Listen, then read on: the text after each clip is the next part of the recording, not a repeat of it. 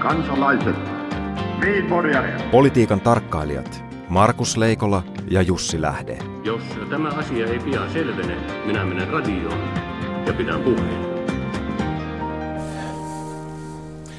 Hyvää perjantaita Jussi. Hyvää perjantaita Markus ja hyvää perjantaita koko Suomi. Hyvää perjantaita koko Suomi. Suomeen on melkein syntymäisillään uusi puolue näinä päivinä. Jälleen kerran. Joka liittyy siihen, että sinisiä kannattajakortteja lienee siinä viitisen tuhatta tarkistuslaskenta on paraikaa käynnissä ja siniset tarkastavat näitä, näitä itse.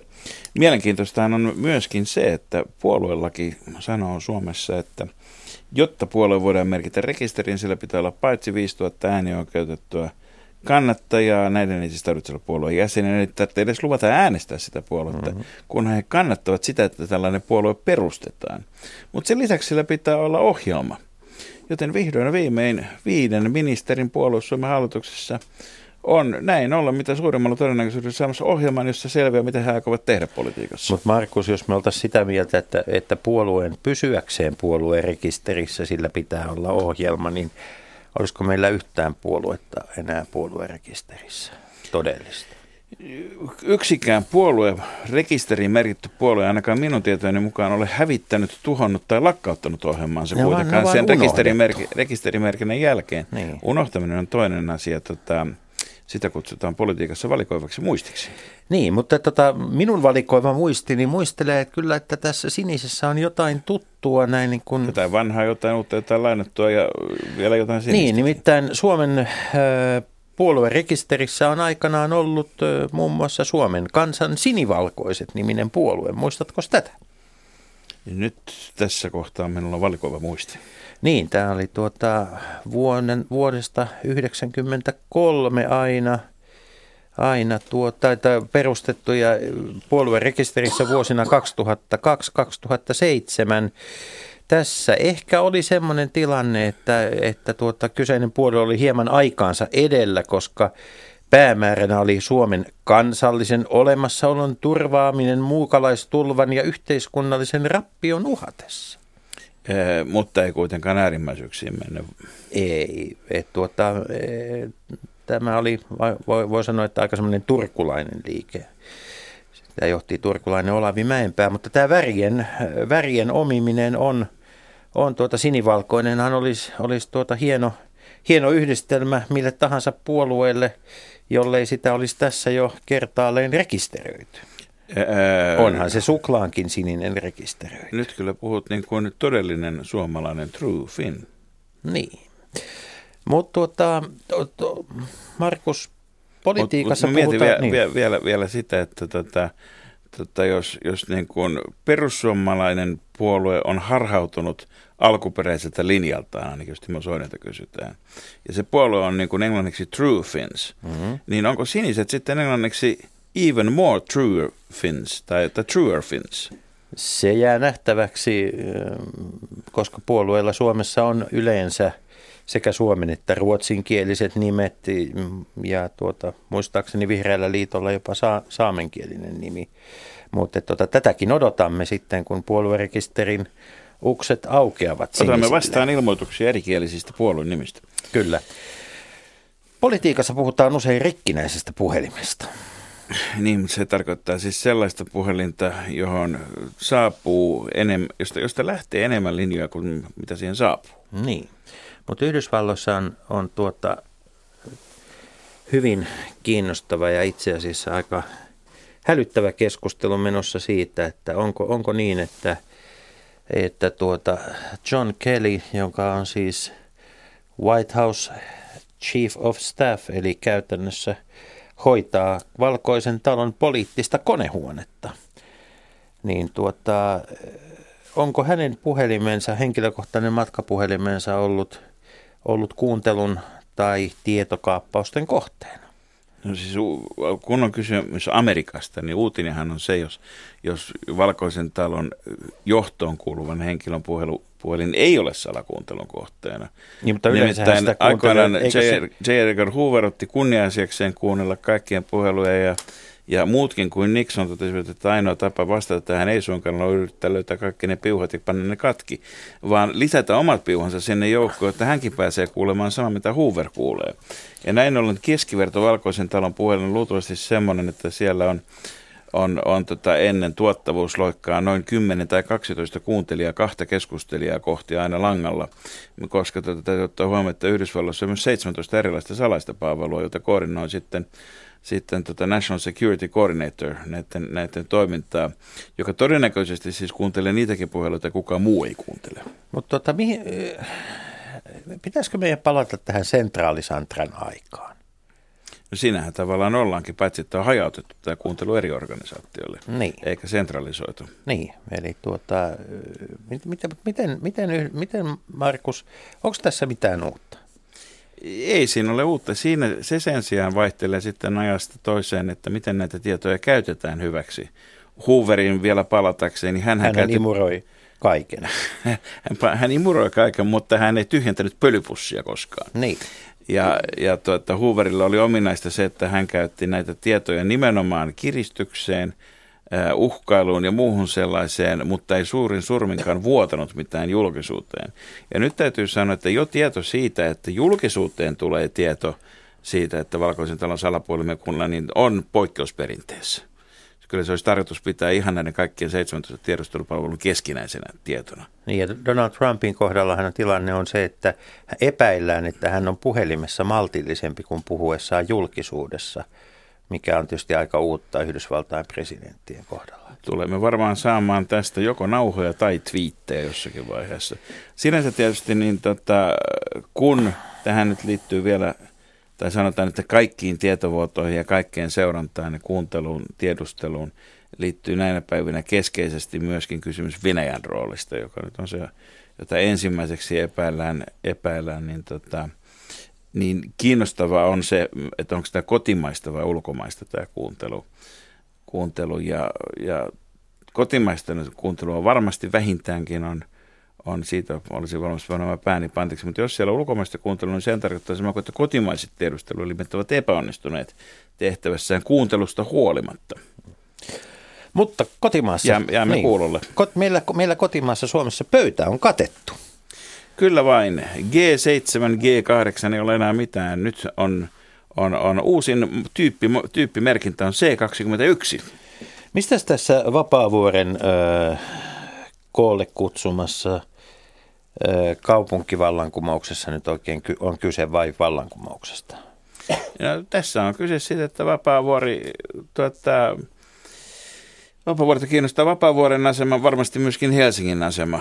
asema. Toisaalta ei se nyt Helsingin asema siitä kauhean kummalliseksi muutu, kun se pääkaupunki on joka tapauksessa. Mutta siis Kiinnostavaa on se, mitä nämä muut kaupungit tähän mennessähän kuusi kaup- suurinta kaupunkia on tehnyt keskenään satunnaista projektikohtaista yhteistyötä tavannut säännöllisesti. Ja nyt kun näitä 21 suurimmalta kaupungilta heidän edustajiltaan kysyttiin, eilen kaikki hekin ilmoittivat, että he ovat tavanneet muutenkin, muutenkin säännöllisesti. Välillä herää kysymys, että ehtikö kukaan johtaa niitä kaupunkeja missään välissä. Niin, mutta siis mikä, mikä on niin kuin Vapaavuoren tavoite? Ennenhän siis Helsingin ylipormestarit ja pormestarit niin kuin johtivat kaupunkia, saattoivat siinä sivussa säveltää jonkun Helsinki-aiheisen kappaleen kenties tai näin, mutta et nyt siis tässähän on, Vapaavuori on nyt paaluttanut niin kuin puoli valtakuntaa itselleen. Niin kiinnostavaa on se, että tapahtuu semmoisen ajankohtana, jolloin, jolloin Petteri Orpon asema kokoomuksen johtajana on vakaampi kuin yhdenkään toisen vähänkään aikaa istuneen puoluejohtajan, jotka on vasta tänä kesänä valittu. Niistä nyt ei vielä vielä heidän asemansa voisi sanoa, että niitä, heitä, heitä horjutettaisiin, mutta, mutta tuota, kovin, kovin ää, tietysti voi sanoa, että, että tämä on mahdollista, koska kokoomuksen asema on niin vakaa. Yhtä hyvin voi sanoa, että miksi, miksi juuri nyt? No, ei ainakaan aikaisemmin ennen kuin, ennen kuin Vapaavuori nyt ylipäätään tuli valituksi Helsingin pormestariksi. Mutta onko tässä kyse siis, onko tämä nyt oikeasti C21 vai onko tämä V24? mitä se tarkoittaa V24? V24. Vapaavuori vuonna 2004 presidentiksi. Kyllä. Tämä on, tämä, mä, mä näen, että tämä on siis, tämä on En Marche, siis marssi, liike, joka alkaa ja jossa vuonna 2024 Suomen kaupunkipuolueen edustaja Jan Vapaavuori ottaa Mäntyniemen haltuun. Jussi, sulla on pointti, mutta sitä ennen tässä on vielä muutamakin talvi, jolloin pitää myöskin lykkiä lylyä ja yhtä ja toista ennen kuin sellainen koalitio saadaan aikaiseksi. Radio Yhdessä. Leikola ja Lähde.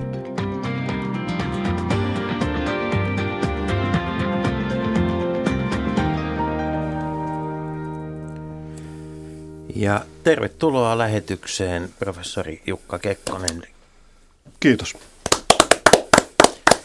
Me olemme eläneet viikon, jossa autonomia, itsenäisyys, kansan oikeus ja muut, monet muut tämmöiset itsestään selvänä pidetyt termit tar- tarvitsevat nyt, nyt kyllä niin kuin voi sanoa, että määräaikaishuollon. Vai mitä Markus? Kyllä vain. Tuntuu siltä, että tuolla Iberian niemimaalla on vaikea sanoa, että onko Madridin hallitus katatonisessa tilassa tällä hetkellä vai Katalonian hallitus sitten marino, marinoitunut väärissä liemissä. Ää, tunnet paitsi oikeushistoria, joka on oma, oma oppiaineesi ja alasi, niin sen, mutta tunnet myöskin varsin hyvin Espanjan sisäisten jännitteiden tausta, jos käydään ihan, ihan lyhyesti läpi ennen kuin siirrytään yleisemmälle tasolle sitä, että mitä siellä, siellä tapahtuu, niin mikä merkitys on sillä, että sekä Madridin että että Barcelonan aluehallituksen, kummallakin aika kapea ja heikko pohja ja, ja kum, kumma, kumman, kummallakin on tekemistä oman asemansa vakiinnuttamisessa. Onko ne sellaiset sisäiset syyt, jotka ajavat ulkoiseen konfliktiin?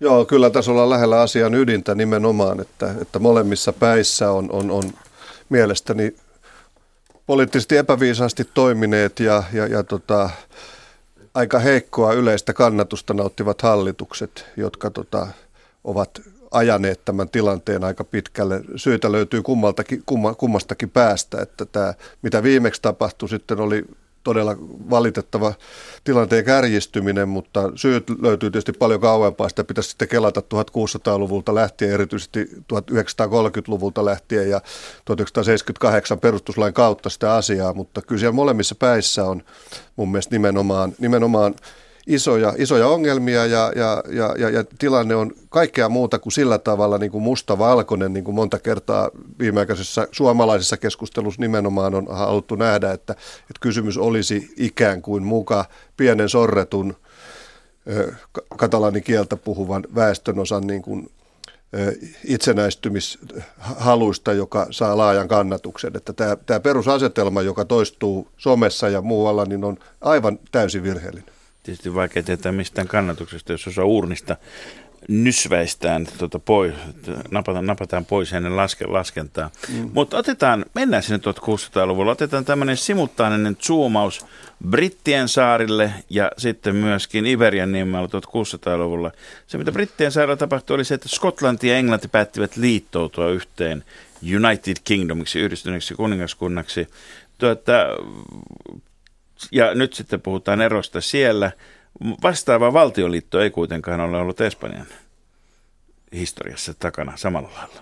Ei, Espanja, Espanja yhdistyi 1400-luvun lopulla Katalonia ja Aragonian kuningaskuntien kautta ja, ja, ja, ja tota, 1600-luvulla Espanjassa mentiin jo, jo niin kuin, vähän niin kuin rappion suuntaan tietyllä tavalla hajautumisen suuntaan. Sitten tuli perimyssota 1700-luvun alussa ja 1714 sitten, jota katalaanit pitävät niin kuin tärkeänä vuosilukuna, koska silloin, silloin heidän autonomiansa ikään kuin väheni, väheni sen sodan tuloksena, mutta mutta niin kuin mä sanoisin näin, että olipa kysymys Englannista tai Espanjasta tai mistä maasta tahansa, niin, niin tämä historian pitkä linja on nimenomaan enemmän tämmöistä säätytaistelu- ja luokkataisteluhistoriaa ja tämmöistä sosiaaliryhmien välistä taistelua kuin, että jotain itsenäisyysajatusta olisi niin kuin toteutettu jostain keskiajalta lähtien. Onhan Suomessakin yritetty sanoa, että 1500 luvun lopun nuijasota olisi ollut tällainen itsenäistymisen niin kuin esitaistelu toisen osapuolen osalta. Ja, ja musta tämmöinen historian vääristely niin kuin on, tai tulkin, tulkintaisuus, jossa unohdetaan tämä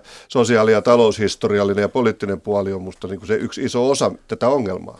Niin Jukka Kekkonen, onko nyt niin, että kun me juhlistamme tätä meidän ainutlaatuista satavuotiaista historiaamme ja itsenäisyyttämme tänä vuonna, niin ollaanko me nyt hurmannuttu, hurmaannuttu tämmöiseksi niin kuin vallankumousromantikoiksi, että me nähdään niin kuin, että pieniä kansoja, jotka ansaitsisivat saman kuin me Suomessa, niin ne nostavat päätään ja meidän pitäisi, ei nyt on vielä ei ole lähtenyt Espanjaan Suomesta sot, kukaan sotimaan, mutta ei olisi ensimmäinen Edell- kerta. niin, edellisellä kerralla lähti. Joo, Niin, sisällissodassa oli molemmilla puolilla, oli, oli, oli kyllä. Ja mun mielestä tässä on aika hyvin tavoitettu tässä kommentissa kautta kysymyksessä tämä, tämä, tämä, tämä asian ydin, että musta tuntuu, että jollain tiedot, tiedostamattomalla tasolla me suomalaiset ajattelemme aika yleisesti juuri sillä tavalla, että, että, että kaikkien muiden kansakuntien pitäisi saada sama hyvä kohtalo kuin Suomen, eli, eli, eli itsenäisyys tämmöisessä tilanteessa, joka, jo, joka tarjoaa ikään kuin siihen jonkun asteisen mahdollisuuden. No miksi heillä ei siihen olisi oikeutta?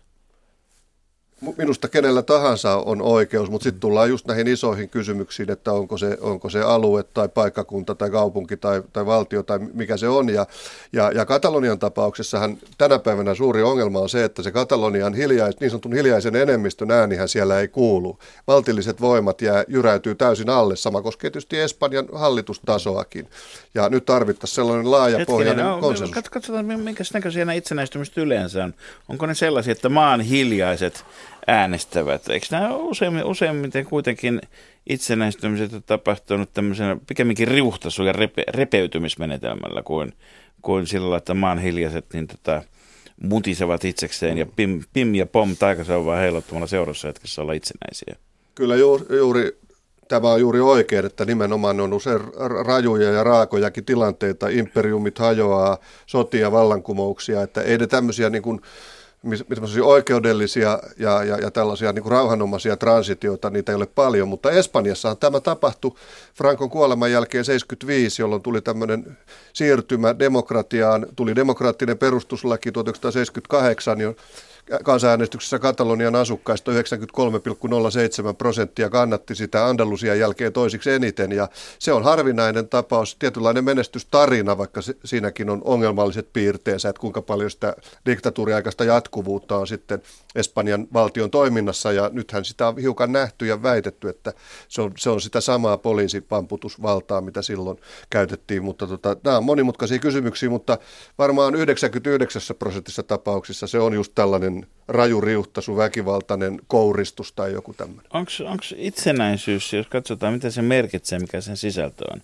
onko se tänä päivänä sama kuin silloin, kun Suomi itsenäistyi sata vuotta sitten?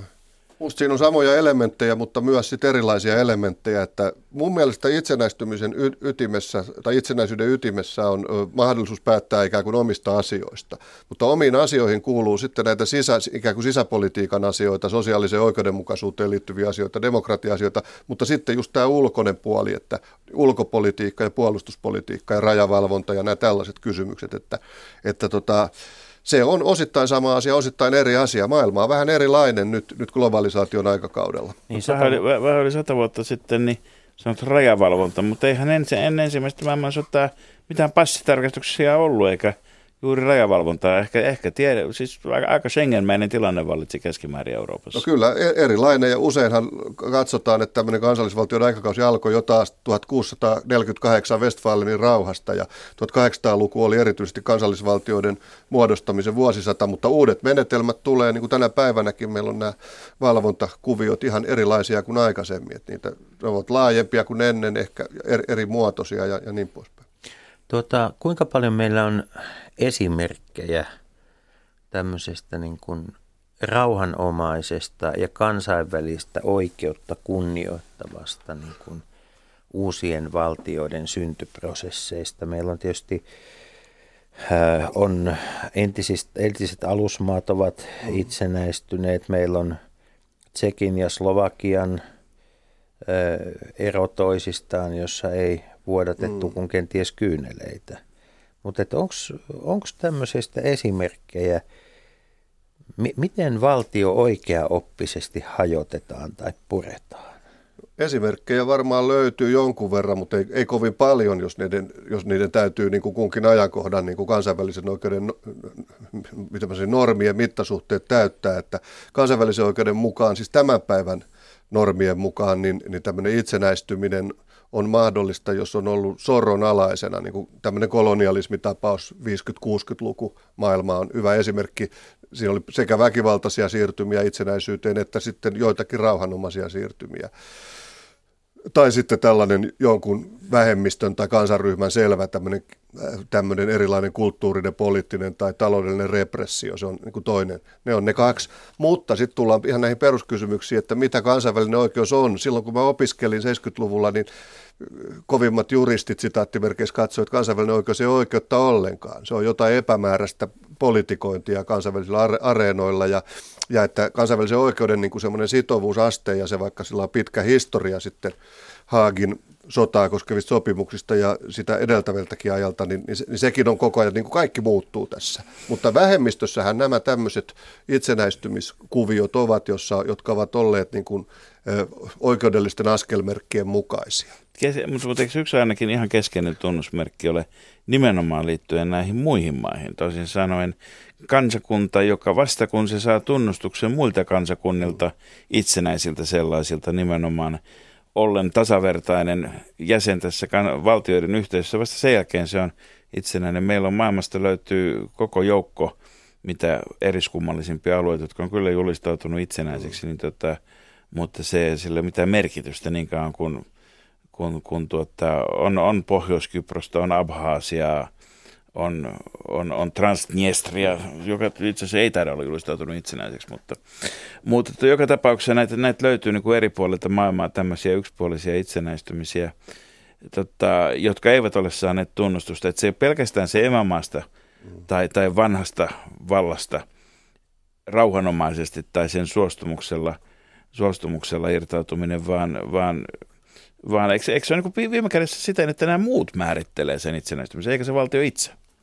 Kyllä se on pitkälti näin juuri, ja, tai nimenomaan näin, että, että se koko isompi yhteisö sitten on siinä ratkaisevassa tekijässä. Sehän oli, oli Suomenkin osalta, silloin kun Suomi itsenäistyi, niin oli erittäin tärkeä, niin ja se vaikutti myös sisäpolitiikkaan, toimia sillä tavalla, että saatiin niin kuin nimenomaan vahvimpien suurvaltojen ja, ja, ja muiden niin kuin itsenä, itsenäis, tai tuki tälle itsenäisyydelle. Se oli aivan, aivan olennainen asia. Ja en tiedä, tämän päivän maailmassa paljonko itsenäisiksi sata, sitaattimerkeissä sataprosenttisesti julistautuneiden tai pidettävien valtioiden määrä, se on yli 220 vissiin, ja sitten on näitä erityistapauksia, jotka ovat julistautuneet itsenäisiksi ja näin. Kyllä se on aivan olennainen tosiaan se suuren yhteisön niin kuin tunnustus tai sen puuttumatta jääminen. Niin ja sitten on tietysti ehkä se, johon ei nyt jokainen itsenäinen alue tai itsenäistymiseen pyrkivä alue pyri, mutta valtaosa tietysti pyrkii yhdistyneiden kansakuntien jäsenyyteen. Mm. Ja sillä on ainakin, ainakin nyt tässä viimeisten, viimeisten vuosikymmenten aikana ollut suuri merkitys niin se tietysti tarkoittaa myöskin se, se, se paitsi jäsenyyttä yhteisössä, mutta myöskin yhteistyön institutionalisoitumista. Mm. Mutta jos mietitään vielä näitä rooleja on, niin paitsi on tämä emämaa ja sitten on tämä kreikkalainen kuoro, nämä muut ulkopuoliset, jotka hymisee ja tunnustaa ja tunnustelee. Mutta sitten on myös aika usein, usein näihin liittyy erinäköisiä kätilöitä toisin sanoen. Se, siinäkin suhteessa itsenäistymiset ei ole umpioita, että siellä on, on joko naapurimaat tai suurvaltoja tai muita, jotka puuhaavat kovasti ja jos katsotaan, siinä suhteessa varmaan asiat on sadassa vuodessa muuttunut harvinaisen vähän, koska kyllähän Suomenkin itsenäistyminen oli, oli prosessi, jota Saksa halusi edistää kovasti. Saksa lähetti ensin, ensin Leninin niin, niin tota Saksan alueen halki kumoamaan tsaarinvaltaa, edistämään sitä, irrottamaan Venäjää sodasta. Ja sen jälkeen Saksalle tuli tärkeäksi saada nämä nämä, nämä tuota, kun ensin, ensin Saksa koitti tietysti miehittää Puolan, Ukraina ja Baltia, mutta tuli tärkeäksi saada itsenäiset valtiot irtoamaan ja Venäjä heikommaksi. Ja, ja, ja jos katsotaan, niin melkein mitä tahansa tapauksia, niin eikö ne onnistumissa itsenä, itsenäisyydessä aina siellä, siellä häärää kulisseissa kaiken näköisiä val, muita valtioita? Joo, ehdottomasti ja se näkyy näissä ajankohtaisissa tilanteissa samalla tavalla, että siellä on erilaisia intressejä näillä, näillä muilla, muilla isoilla valtioilla ja, ja pienemmilläkin valtioilla ja, ja tota, kyllä se, mikään valtio tai valtioksi pyrkivä alue ei ole tämmöinen saareke, joka, joka voisi niin kuin aivan omilla ehdoillaan ikään kuin mennä, mennä näissä eteenpäin. Yksi merkittävä muuten YK on lisäksi toimija, joka, joka, jonka hyväksyminen viittaa itsenäisyyteen, on kansainvälinen jalkapalloliitto FIFA. Se on niin kuin aika tärkeä, että pääseekö siihen jäseneksi vai Nyt päästään kohta kukaan intohimojen ääreen. Mm.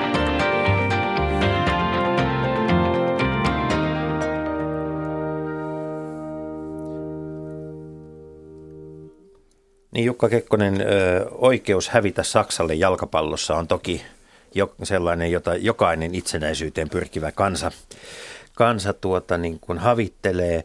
Mutta tuota, nyt sitten Katalonian ja Skotlannin kohdalla niin puhutaan tietysti myös Euroopan unionista, Euroopan unionin jäsenyydestä. Ja, ja tuota, kuinka paljon meillä on Euroopassa sellaisia alueita, jossa, jossa nyt pelätään, että alkaa dominoteoria, että, että, että EU-maat, EU-maiden johtajat ovat hiljaa siksi, että on sormi suussa ja, ja tuota, pohditaan, että alkaako tämä tästä kierre, joka sitten hajottaa ei Euroopan unionia, vaan kansallisvaltiot.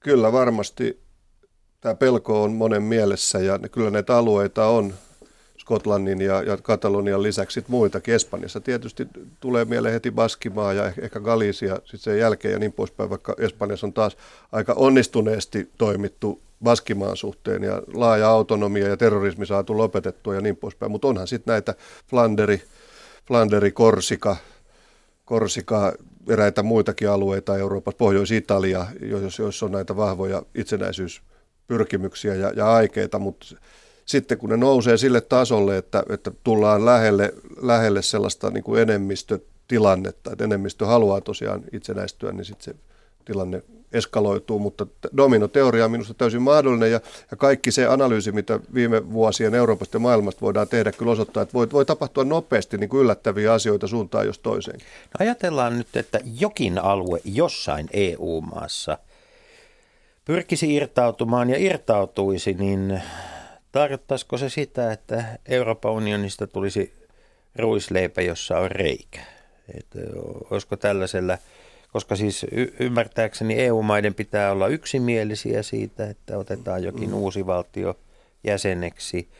Mutta voidaanko näiden maiden kansalaisilta ikään kuin riistää nämä nykyiset oikeudet, e, jotka liittyvät niin kuin EU-kansalaisuuteen vai onko sellaista asiaa ihmiselle loppujen lopuksi olemassa kuin EU-kansalaisuus? Kyllä on olemassa ja mun mielestä se tulee sitten kansainvälisten ihmisoikeussopimusten ja monien muiden standardien kautta, että onhan meillä Euroopassa sitten Sveitsi ja Norja ja, ja, ja tämmöisiä huipputason demokratiavaltioita, valtioita, jotka, joissa joissa on samat tai vähintään yhtä isot oikeudet kuin EU:ssa ja, ja näin, että EUhan pyrkii niin kuin systeeminä standardoimaan asioita, luomaan niin kuin samankaltaisuutta kaikilla elämä, elämän alueilla. Ja, ja jos nyt sieltä tulisi näitä irtaantumisia, niin, niin en mä usko, että siinä suhteessa tapahtuisi mitään dramaattista muutosta, koska sitten meillä on kuitenkin nämä tietyt ylikansalliset instituutiot, jotka on globaalisia, jotka siinä sitten pystyy pitämään sitä standardia, standardia vireillä. Vähän toisin, jos käännän sen, niin sanoisin näin, että silloin kun Suomi liittyi Euroopan unioniin 90, tai Euroopan yhteisöihin 94, niin silloin Suomessa puhuttiin laajasti siitä, että, että Suomen lainsäädäntöhän on jo eurokunnossa niin sanotusti, että se oli vaan niin kuin tavallaan pieni muodollinen askel sit siinä. Ja osittain näissä itsenäistymiskuvioissakin on, on tietysti aina tätä, että, että mikä mikä on se ratkaiseva askel, että, että siihen itsenäisyyteen verrattuna sitten johonkin muuhun, eli vaikkapa laajaan autonomiaan tai vastaavaan.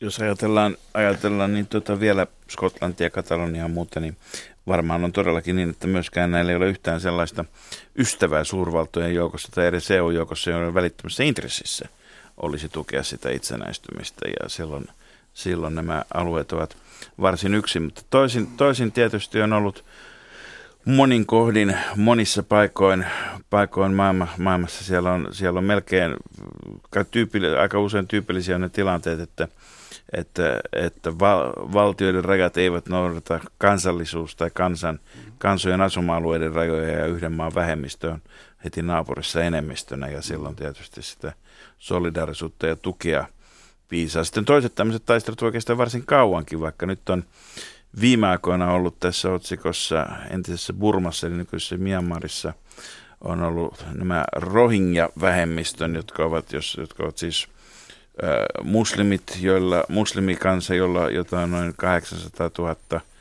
puolitoista miljoonaa, mutta se satoja tuhansia painot joka tapauksessa. Ja, ja tota, joilla ei ole minkäännäköistä statusta vähemmistökansojen joukossa, mutta siellä on myös karenit, jotka ovat vuodesta 1949 lähtien käyneet sitten aseellista vapaut- vapaus- ja itsenäisyystaisteluista, kukaan ei ole Suomessa luultavasti kuullutkaan. Niin, niin mitä, mitä käytännön mahdollisuuksia nyt, jos pitäisi antaa niin kuin eväitä, eväitä tämmöisille vapautusliikkeille, niin, niin mitä niiden pitäisi tehdä edistääkseen sitten sen itsenäistymisen hyväksyttävyyden todennäköisyyttä ulkomaailman silmissä, jos, jos ei ole semmoista ihan suoraan niin kuin isoveliä naapurissa sponsoroimassa? No aina, aina tietysti se fa, minusta, no ehkä tämä on, tämä on niin kuin epäpol, jotenkin politiikan kannalta huono neuvo, mutta mä aina korostan niin kuin tosiasioita ja niiden tunnustamista ja, ja tota, faktapohjan niin kuin levittämistä maailman tietoisuuteen. Tämä Rohingya-kansa on mielenkiintoinen esimerkki. Siitä ei varmaan kovinkaan moni ei ollut kuullutkaan siitä noin puoli vuotta tai vuosi sitten. Mulla on yksi väitöskirjan tekijä, joka, joka tutkii sitä ja olen itse jonkun verran sitä siitä perillä, mutta, mutta mun mielestä lähinnä niin kuin oikean tiedon jakaminen ja levittäminen on, on niin kuin se, mikä mulle ensimmäisenä tässä tulee, tulee mieleen. Ja tietysti on, on hyvä saada jotain liittolaisia ja tietysti meillä on yhdistyneet kansakunnat ja meillä on kansainväliset humanitaariset ja muut järjestöt ja, ja ennen kaikkea meillä on sitten nämä vähemmistöjä suojaavat ja vastaavat ihmisoikeusstandardit ja, ja näihin kannattaa tietysti aina vedota tämmöisissä prosesseissa, mutta mutta se politiikan maailma on kova ja kylmä siinä mielessä, että kyllä valitettavasti näyttää käyvän sillä tavalla, että ei, ei, ei faktat ikään kuin riitä näissä. No millä silmin katsot kurdien ää, taistelua oman valtion puolesta? Siellä on nyt on sielläkin järjestetty kansanäänestys, joka se sujui huomattavasti rauhallisemmin. Huolimatta mutta, siitä, että Irak, Iran ja Turkki, jotka ovat nuo valt- kansainvälisesti tunnustetut valtiot eri alueella, osittain Syyriankin alueella, niin, niin kurdit asuvat, niin näitä nyt ei välttämättä tunneta niin kuin maailman vähemmistöystävällisimpinä valtioina. Joo, tämä olen, olen seurannut sitäkin aika, aika tarkkaan ja sehän oli nyt Irakin alueella nimenomaan. Kurdejahan asuu sit mainittujen valtioiden alueella vielä Syyriassakin sitten ja, ja olen miettinyt sitä, että olisiko ne laajempi Kurdistanin valtio jollain tavalla mahdollinen. Siellä käsitykseni mukaan kansanäänestys sai enemmistön hyväksynnän, mutta sielläkin on vastaavasti taas sitten se kurdien oma väki on pahasti jakautunutta, mutta niinhän kaikissa muissakin maissa on, ettei se mikään peruste ole, ole etteikö voitaisiin edetä sit sillä, sillä suunnalla. Mutta tilanne on nyt tietysti siellä se, että nämä kaikki valtiot, jotka tässä mainittiin, niin ne eivät ole erityisen demokraattisia mitenkään. Tilanne on ehkä parempi kuin pitkään aikaan Irakissa esimerkiksi, mutta Turkissa taas huonompia. Syyria on kaauksessa ja Iran on mitä on, että tilanne on erittäin monimutkainen ja hankala. Mutta jos ajatellaan nyt niin kuin seuraavia, seuraavia mahdollisia askeleita tämmöisessä niin kuin rauhanomaisessa irtautumisessa, niin onko sellaisia, onko sellaista niin kuin kansainvälisen politiikan ikään kuin tiekarttaa olemassa – siihen, onko olemassa jotain yleispätevää sopimusta tai, tai tuota, ajatusta siitä, että tämä on oikea tapa itsenäistyä, vai ovatko nämä aina yksittäistapauksia, joita katsotaan kutakin kerrallaan?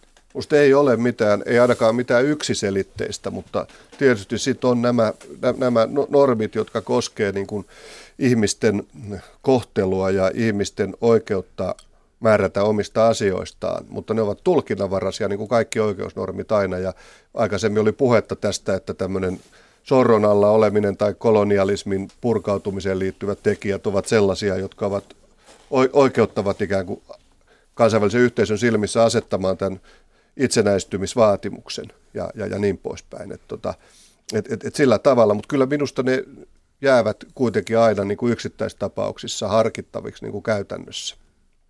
Aina silloin tällöin tulee sitten, sitten tämmöisiä tilanteita, jossa jokin, jokin ö, sorron alla oleva alue tai kansa niin kuin voi saada laajan kansainvälisen sympatian. puolelleen ilman, että siinä on välittömästi mitään tämmöistä naapuri- tai muuta isovälisponsorointia, josta Itä-Timor on yksi esimerkki, joka mm. itsenäistyi muutama kymmenen vuotta sitten YK on alaisuudessa ja laajan kansainvälisen tuen.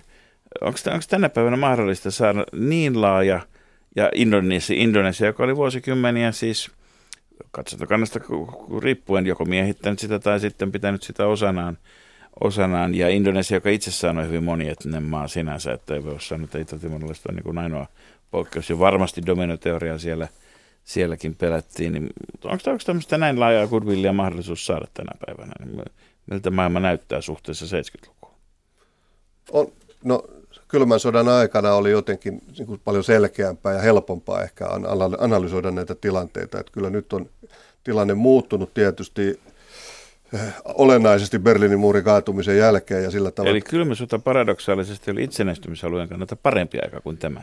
Se oli selkeämpi, sanotaan. En sano, onko parempi, mutta se oli, se oli jotenkin selkeämpi, kun oli tämmöistä etupiiriajattelua paljon vahvemmin, mutta nyt sitten periaatteessahan YK-järjestelmän olisi pitänyt vahvistua paljon, mutta käytännössä voi näyttää melkein toisenlaiselta, että YK-järjestelmähän on sinällään niin vanhakantainen ja siellä on, siellä on tuota turvallisuusneuvostosysteemi, joka, joka paljon painaa näissä asioissa, mutta kyllä mä uskon, että, että tota, joissain tapauksissa voidaan niin kuin laaja tuki saada jollekin tällaiselle itsenäisyyshankkeelle, mutta, mutta se ei ole mitenkään juuri näiden naapuruussuhdekuvioiden ja tällaisten takia niin kuin mitenkään niin kuin itsestään selvää.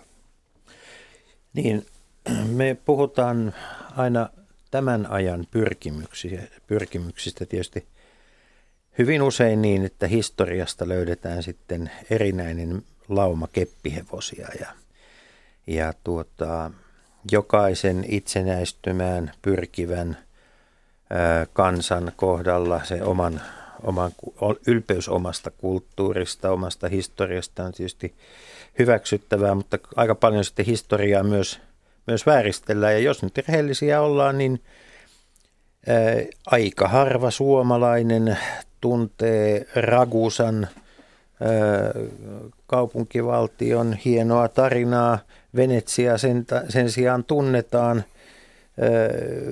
ja jotenkin hienoa, tai niin kuin, jotenkin tälle vaan leimallista se, että Ragusa oli kaupunki, jonka, jonka tuota, motto kuului vapautta ei myydä mistään hinnasta. Ja, ja tuota, nykyinen Dobrovnik siis, tämä Ragusan alue. Mutta että Onko meidän... Joka, tietysti Jugoslavian niin. sisällissodan aikana, niin kun sitä pommitettiin, kun se on siellä se... Kroatian äärimmäisessä päässä, sitä sama periaate tosin – ei Ragusa, vaan Kroatian nimissä niin. silloin niin Kyllä. Käytössä. Dubrovnik on hieno kaupunki ja se on vapautettu historian saatossa niin monta kertaa, että ihme, että sitä on enää jäljellä. Mutta tuota, miten tämä historian kirjoittaminen, historian käsitykset, ne on tietysti rauhanneuvotteluprosesseissa monta kertaa esillä. Sovitaan ikään kuin myö, paitsi rauhasta ja tulevaisuudesta, niin myös historiasta, historian tulkinnoista. Onko meidän historian äh, niin tutkimuksella, onko meillä, saadaanko historian tutkimuksesta julkisuuteen oikeaa tietoa vai onko edelleen niin, että historia on voittajien kirjoittama? Valitettavasti se on nimenomaan tämmöisessä kärjistyneissä tilanteissa se historian, historia on voittajien tai, tai voittajiksi haluavien historiaa helposti ja se vääristyy ja politisoituu tavalla, joka on joka, joka haittaa itse asiassa sitten semmoisia et, oikean etenemisen, etenemisen niin kuin hyviä vaihtoehtoja. Jos ajatellaan Suomessa 20-luvulla, niin, tai sotien välisenä aikana niin kuin tämmöinen valkoinen historiakuva, jossa koko Suomen varhainen historia katsottiin pitkälle niin kuin itsenäistymisen esitaisteluksi, niin, niin se vääristi niin kuin sitä todellista historiakuvaa. Samalla tavalla tänään niin kuin Kataloniassa tämä, tämä sama, että katalonialaisten separatistien tai itsenäisyys itsenäisyystä kannattavien historiakuva on ei kestä mitään kriittistä niin kuin akateemista historian tutkimuksen tarkastelua. Ja, ja mä itse näkisin, että semmoinen oikea ja totuudellinen historiakuva viime kädessä pelaa kaikkien osapuolten eduksi. Ja, ja Suomessa tämä sen verran voi kai tässä hyvässä ohjelmassa mainostaa, että Historians Without Borders järjestö perustettiin kolme vuotta sitten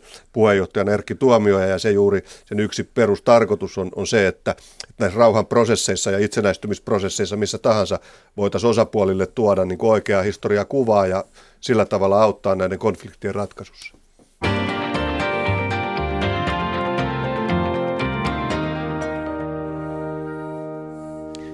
Ohjelmoita Ohjelmalta kuuntelette on Leikola ja Lähde me puhumme siitä, miten itsenäistytään oikein, miten valtiot hajotetaan sääntökirjan mukaan ja kuka sen sääntökirjan kirjoittaa ja onko siitä otettu uusia painoksia, onko niiden uusien painoksia ottamisesta kerrottu kaikille ja niin poispäin.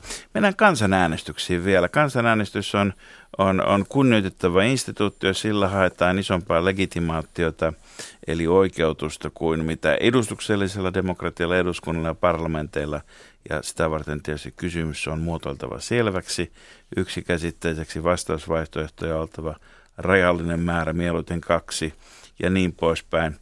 Tuota, mutta milloin kansanäänestys on toimiva keino, Jukka Kekkonen, oikeushistorian professori, milloin, milloin voidaan sanoa, että kansanäänestykset, kansanäänestys on järjestetty oikein, sen tulos on tulkittu oikein, niin että jos äänestetään itsenäisyydestä, että, että Asta seuraa B kansanäänestyksestä, joko seuraa itsenäisyys tai ei. Minkä tyyppisiä ehtoja sille pitää asettaa?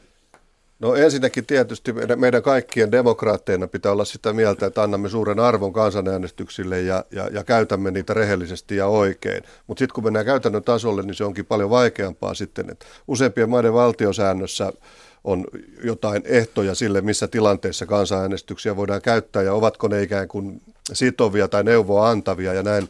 Mutta mun mielestä jos, jos, jos ja kun noudatetaan demokratian periaatteita, niin niin niillä täytyy ja pitää olla siis semmoista tosiasiallista merkitystä niin kuin sitten ohi sen, mitä ehkä valtiosääntö tai oikeudelliset normit, normit niistä sanoo. Että, että neuvoa antava äänestyskin, jos se antaa jotenkin selkeän tuloksen, niin, niin tota, sitä tietysti sillä on paljon painoarvoa ja, ja tällä tavalla. Mutta näihin liittyy vaikeita kysymyksiä sitten kysymysten asetteluista alkaen ja, ja, ja niin poispäin. Ja sitten niin kuin reaalimaailmassa nämä tullaan ihan samoihin kysymyksiin kuin vaalien reiluudessa yleensä, että, onko, että voidaanko puhua kansanäänestyksistä tai onko se reilu ja, ja saadaanko sillä joku erilainen tulos kuin vaikka niin sanotulla gallupilla, joilla voi olla hyvä tai huono maine, mutta jotka, jota kuitenkin koko ajan tehdään ja, ja, ja, ja sillä tavalla. Ja jos mennään tähän ajankohtaiseen asiaan, niin mielestäni tämä, tämä tota, unohdetaan laillisuuskysymykset ja kaikki, mutta, mutta tämä Katalonian ensimmäinen kymmenettä tapahtumat, niin ne eivät olleet missään tapauksessa niin kuin semmoinen, jota sanoisin kansanäänestykseksi tai varsinkaan reiluksi sellaiseksi ja lailliseksi sellaiseksi, mutta se oli todella merkittävä poliittinen tahdon ilmaisu, joka pitää ottaa huomioon. Että siinä on niin kuin kaksi tärkeää asiaa, mutta että nämä on hyvin, hyvin hankalia kysymyksiä. Väittäisin, Eli tämä legitimiteetti tai niin kuin oikeuden syntyminen tai sen seurausten syntyminen, sekä ei ole niin kuin absoluuttisesti juu tai ei kysymys. Niin juuri näin, että ei ole mustavalkoinen, mustavalkoinen sekään, mutta kyllähän näillä aina tietysti on, on, on merkitystä. Onko tässä syntymässä aika, jossa siis niin kuin eri puolilla Eurooppaa kansanäänestykset syntyy poliittisesta pelkuruudesta, siis johtajien kyvyttömyydestä enää johtaa – et musta, mä, mä, mä oon itse miettinyt tätä niin kuin huomattavasti tämän niin kuin Brexit-äänestyksen mm-hmm. kohdalla, että, että siis jossa yhden henkilön poliittinen ura, mm. sen jatku niin kuin laitetaan vaakaan, joka niin kuin keinottaa sitten kokonaista maanosaa. Niin onko tämä, Jukka Kekkonen, onko tällä, niin kuin, onko tällä enää, niin kuin, onko tämmöisessä mitään mieltä? No mä oon siinä mielessä täysin sama, samaa mieltä, että näitä tämmöisiä kansanäänestystyyppisiä tyyppisiä tota, kyselyjä ja vastaavia on tehty enemmän kuin aikaisemmin. Ja se voi olla, mä olen samaa mieltä myös siinä, että se voi kieliä poliittisen johtajuuden puutteesta tai pelkuruudesta. Mutta me eletään se, sellaisessa media- ja info, in, infokratia- ja informaatioyhteiskunnassa, jossa, jossa, jossa koko ajan niin kuin mitataan näitä asioita. Ja, ja, ja tavallaan sen, niin kuin sen oikean tahdon ja niiden oikeiden ongelmien ja asioiden esille saaminen on on, on, on erittäin vaikeaa. Ja, ja, ja, ja kysymys on koko poliittisen järjestelmän niin kuin muutoksesta ja murroksesta ja miten, miten näiden johtajien eh, pitää ottaa ikään kuin huomioon sit jotain tällaisia aspekteja. Ja, ja tämä Brexit-äänestys ja, ja Trumpin valinta ja Katalonian tilannekin niin kuin heijastelee tätä ihan uutta problematiikkaa. Tota, elinkeinoelämän valtuuskunta julkaisi keväällä toukokuussa Tommi Inkisen Kasvun keskukset nimisen raportin, ja, joka, joka kertoo maailman voimakkaimmin kasvamista kaupunkialueista. Tämä on kiinnostavaa luettavaa ja, ja tuota, 20 voimakkaimman kasvun alu, ä, kaupunkiseutujen löytyy itse asiassa Euroopan laitamilta vain Istanbul ja Ankara. Budapest on päässyt listoille, mutta sitten kaikki muut on muualla maailmassa. Pääasiassa no, Kiinassa, Arabiemiraateissa, Turkissa, Intiassa, Malesiassa. Tuota, ollaanko me menossa mahdollisesti kohti uutta kaupunkivaltioiden aikaa? Mä en nyt, en nyt maalaile tässä tämmöistä suomalaista uhkaa tämän päivä, tämän järisyttävän C21 illallisen jälkeen, mm. vaan, vaan onko kaupungeista tulossa suurempia poliittisia voimia kuin kansallisvaltioista? Mielestäni ehdottomasti kyllä, ja, ja tässä on niin kuin jos katsotaan koko maailman poliittista äh, struktuuria, niin kansallisvaltioiden merkitys mielestäni on vähentynyt ja vähenee. EUn kaltaiset ja muut liittovaltiotyyppiset elimet ovat jo, jo sitä vähentäneet.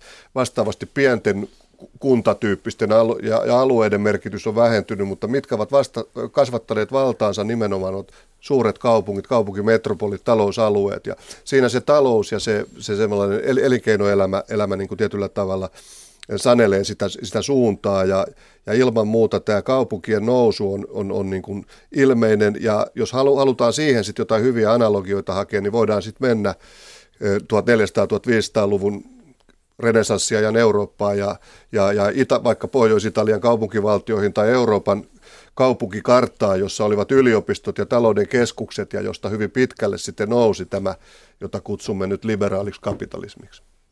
Tätä monet näistä, näistä tota, valtioistelivat nimenomaan kaupan, vara, kaupan varassa ja vaihdannan, vaihdannan varassa ja mitä suurimmassa määrin tietysti niin kuin vapaakauppa on sen edellytystä. Nyt tuntuu välillä siltä, että valtiot myöskin pyrkivät sitten, sitten ollessaan valtiot, ne pyrkivät protektionismiin. Tällä hetkellä ei ole mitenkään selvää, että vapaakauppa on se, se seuraavat kymmenen vuotta maailman taloutta hallitseva – ideologia. Kuitenkin samaan aikaan paradoksaalisesti, kun valtiot ovat entistä enemmän, kaikki valtiot riippuvaisia ulkomaankaupasta, jopa jättimäiset Kiina ja Yhdysvallatkin, niin, niin tota, nimenomaan tähän itsenäisyyteen liittyy ajatus taloudellisesta itsemääräämisoikeudesta. Macronin vetomuksesta huolimatta verotuksen yhtenäistäminen EU-alueella on aivan alkutekijöissä esimerkiksi. Ja Kataloniakin haluaisi päättää omista veroistaan. Helsinkikin haluaisi päättää omista veroista ja sitten on vielä Uusimaa erikseen, joka haluaa päättää omista veroistaan. Kohta, kohta minä pelkään, että sinä, sinä pelaat, pelaat kohta Asko Oinas kortin. Ei, minä ajattelin, että, että, että tuota, Maunulla ja Tapani vain voisivat myös päättää Jaha. omista veroistaan. Seuraavaksi mennään tarpeeksi pitkälle tässä näin. Ei, minä haluan päättää itsekin omista veroistani sitä paitsi toiseksi. Miksi se pitäisi vetää kaupungin osaan sen rajan? Tuota, taloudellista yhteistyötä tarvitaan. Mihin, miten näet, miten, miten nämä itsenäistymispyrkimykset, miten nämä pienempien yksikköjen, kuten kaupunkien – kaupunkien kasvavaroille. Miten se sopii yhteen sen kanssa, että tätä taloudellista yhteistyötä ja yhteisistä pelisäännöistä, yhteisistä rahastoista, varoista yhdessä sopimisen tarve ei ole mihinkään poistunut kuitenkaan? Niin, tässä on monta yhtäaikaista prosessia. Va- valtiot myös sponsoroi ikään kuin avokätisestikin kaupunkeja ja yrittää kehittää niitä, ei ehkä Suomessa niinkään, mutta, mutta monessa muussa paikassa. Ja, ja, ja nämä rahavirrat, kun niitä miettii, niin on todella, todella kiinnostavaa, että, että katalaaneille katalaanit tai katalonialaiset katsovat, että Espanja vie heidän rahansa niin kuin Andalusia ja köyhille alueille, mutta heille kelpaa kyllä hyvin sitten, sitten EU-rahaa esimerkiksi. Ja Espanja on nettosaaja EU-ssa ja niin poispäin. Nämä on aika, aika monimutkaisia kysymyksiä. Samaan aikaan on tarvetta selvästi tämmöiselle yleiselle ja yhteiselle, niin kuin, yhteiselle pelisäännöille, mutta sitten tuntuu, että jokainen toimija, pieni tai iso, niin yrittää vetää hiukan, hiukan omaan, omaan pussiinsa. Ja, ja tota, mä oon itse niin kuin sillä tavalla aina ajatellut, että, että tota, jos markkinatalous toimii omien ihanteidensa mukaisesti, niin silloin asiat menee aika hyvin, mutta kun se ei toimi, että tulee nämä välistävedot ja, ja, ja mitä, mitä tämmöiset erilaiset protest, protektionistiset jutut ja sponsoroinnit ja siirtohinnottelut yritysten välillä ja, ja kaikki tällaiset, että, että semmoisen vapaan oikeudenmukaisen kilpailun, joka nostaisi uutta yrittäjyyttä ja niin poispäin, niin sen pelisääntöjen ylläpitäminen on itsekkäiden intressien maailmassa niin kuin todella hankala. Ja tästä pääsemmekin siihen, että kaikkien suuryhtiöiden tavoitteenahan on monopoli ja maailmanherruus viimeistä, jos ei muuten. 70-luvulla puhuttiin paljon siitä, että kansallisvaltioita ja valtioita tarvitaan nimenomaan sitä varten, että nämä yritykset ja yhtiöt pyrkivät herruuteen. Onko tämä taakse jäänyt elämää unohtunut kokonaan vai pitäisikö meidän itse asiassa pelätä Googlen ja Microsoftin ja Applen itsenäisyyttä ja itsenäistymistä ja, ja, ja, ja tuota, valtiota valtiossa tai kaikkien valtioiden yli paljon enemmän kuin yksittäisiä separatisteja? No kyllä minä ainakin näitä pelkään monella tavalla ja, ja nimenomaan tämä jos saa maailmanlaajuisen monopoliaseman tai hegemonisen aseman, niin oli, oli se valtio tai yritys tai mikä tahansa, niin se on, se on tota, haitallista. Itse niin kuin voimakkaasti liputtasi sellaisen, sellaisen tota, tasavertaisen, reilun, meritokraattisen kilpailun puolesta kaikilla yhteiskuntaelämän alueilla, jopa tällaisilla, jossa se on käytännössä aika ideaal, idealistinen tilanne, mutta, mutta tota, vapaa yrittäjyys kuuluu hyvin toimivaan markkinatalouteen ja se mielestäni tuottaa sellaisia instituutioita ja poliittisia rakenteita, joiden kanssa voidaan elää parhaiten. Jukka Kekkonen, satavuotiaan Suomen juhlien alla, niin uskotko, että Suomi saa elää seuraavat sata vuotta pohtimatta sisäistä jakaantumista? Varmasti ei. Meidän pitää pohtia sitä jo tällä hetkellä ja tässä ohjelmassa emme ehtineet ympäristökysymyksiin kovin pahasti, mutta mä olen sitä mieltä, että tämä ekologinen tilanne on sen kaltainen, että meillä voi olla hyvin nopeasti edessä sen kautta syntyviä sisäisen jakaantumisen kriisejä, jotka ovat paljon vakavampia kuin nämä, mistä me ollaan nyt puhuttu. Näistä tarvitaan kokonaan oma ohjelmansa, mutta tässä ohjelmassa, jossa puhutaan itsenäistä valtiosta, on pakko kysyä vielä myös, näetkö mahdollisena, että Suomen ja Ruotsin valtioliiton, että saisimme vihdoinkin kuninkaan tai jopa Victorian kuningattareksi? Euroviisu voittaja onko, onko meidän elinaikanamme, tota, jota toivottavasti riittää vielä pitkään, niin mm. niin onko, onko tällainen visio mahdollinen? Visio on varmaan mahdollinen, mutta mä oon mahdollisimman huono ennustaja ja veikkaaja ja tutkijana en edes haluakaan hirveästi ennakoida sitä, että vastaan en. Kiitoksia, kiitoksia paljon Jukka Kekkonen vierailusta meille. Nyt päästiin siihen, että itsenäistä ajattelua on saatu tässä tunnin verran käydä läpi ja luultavasti maailmassa – kaikki separatistit, jotka ovat kuunnelleet meidän ohjelmaamme, eivät ole valmiit laskemaan aseitaan tai luopumaan vaatimuksistaan tai ajattelemaan hyvä, että saadaan edes perusihmisoikeudet kuntoon. Mutta toisinpäin liittovaltioajattelijat ja erinäköiset yhtenäisyysajattelijat ovat hekin luultavasti omilla kannoillaan. Mutta siitä huolimatta Jussi, eiköhän tässä ole kuitenkin aika siirtyä ajassa eteenpäin siihen V kirjaimella alkavaan osioon. Niin, kyllä se näin on, Markus, että meidän on julistettava viikonloppu alkaneeksi. Hyvää itsenäistä viikonloppua itse kullekin. Kansalaiset, Radio Yhdessä, Leikola ja Lähde. Jos tämä asia ei pian selvene, minä menen radioon ja pidän puheen. Perjantaisin aamu 10 uutisten jälkeen.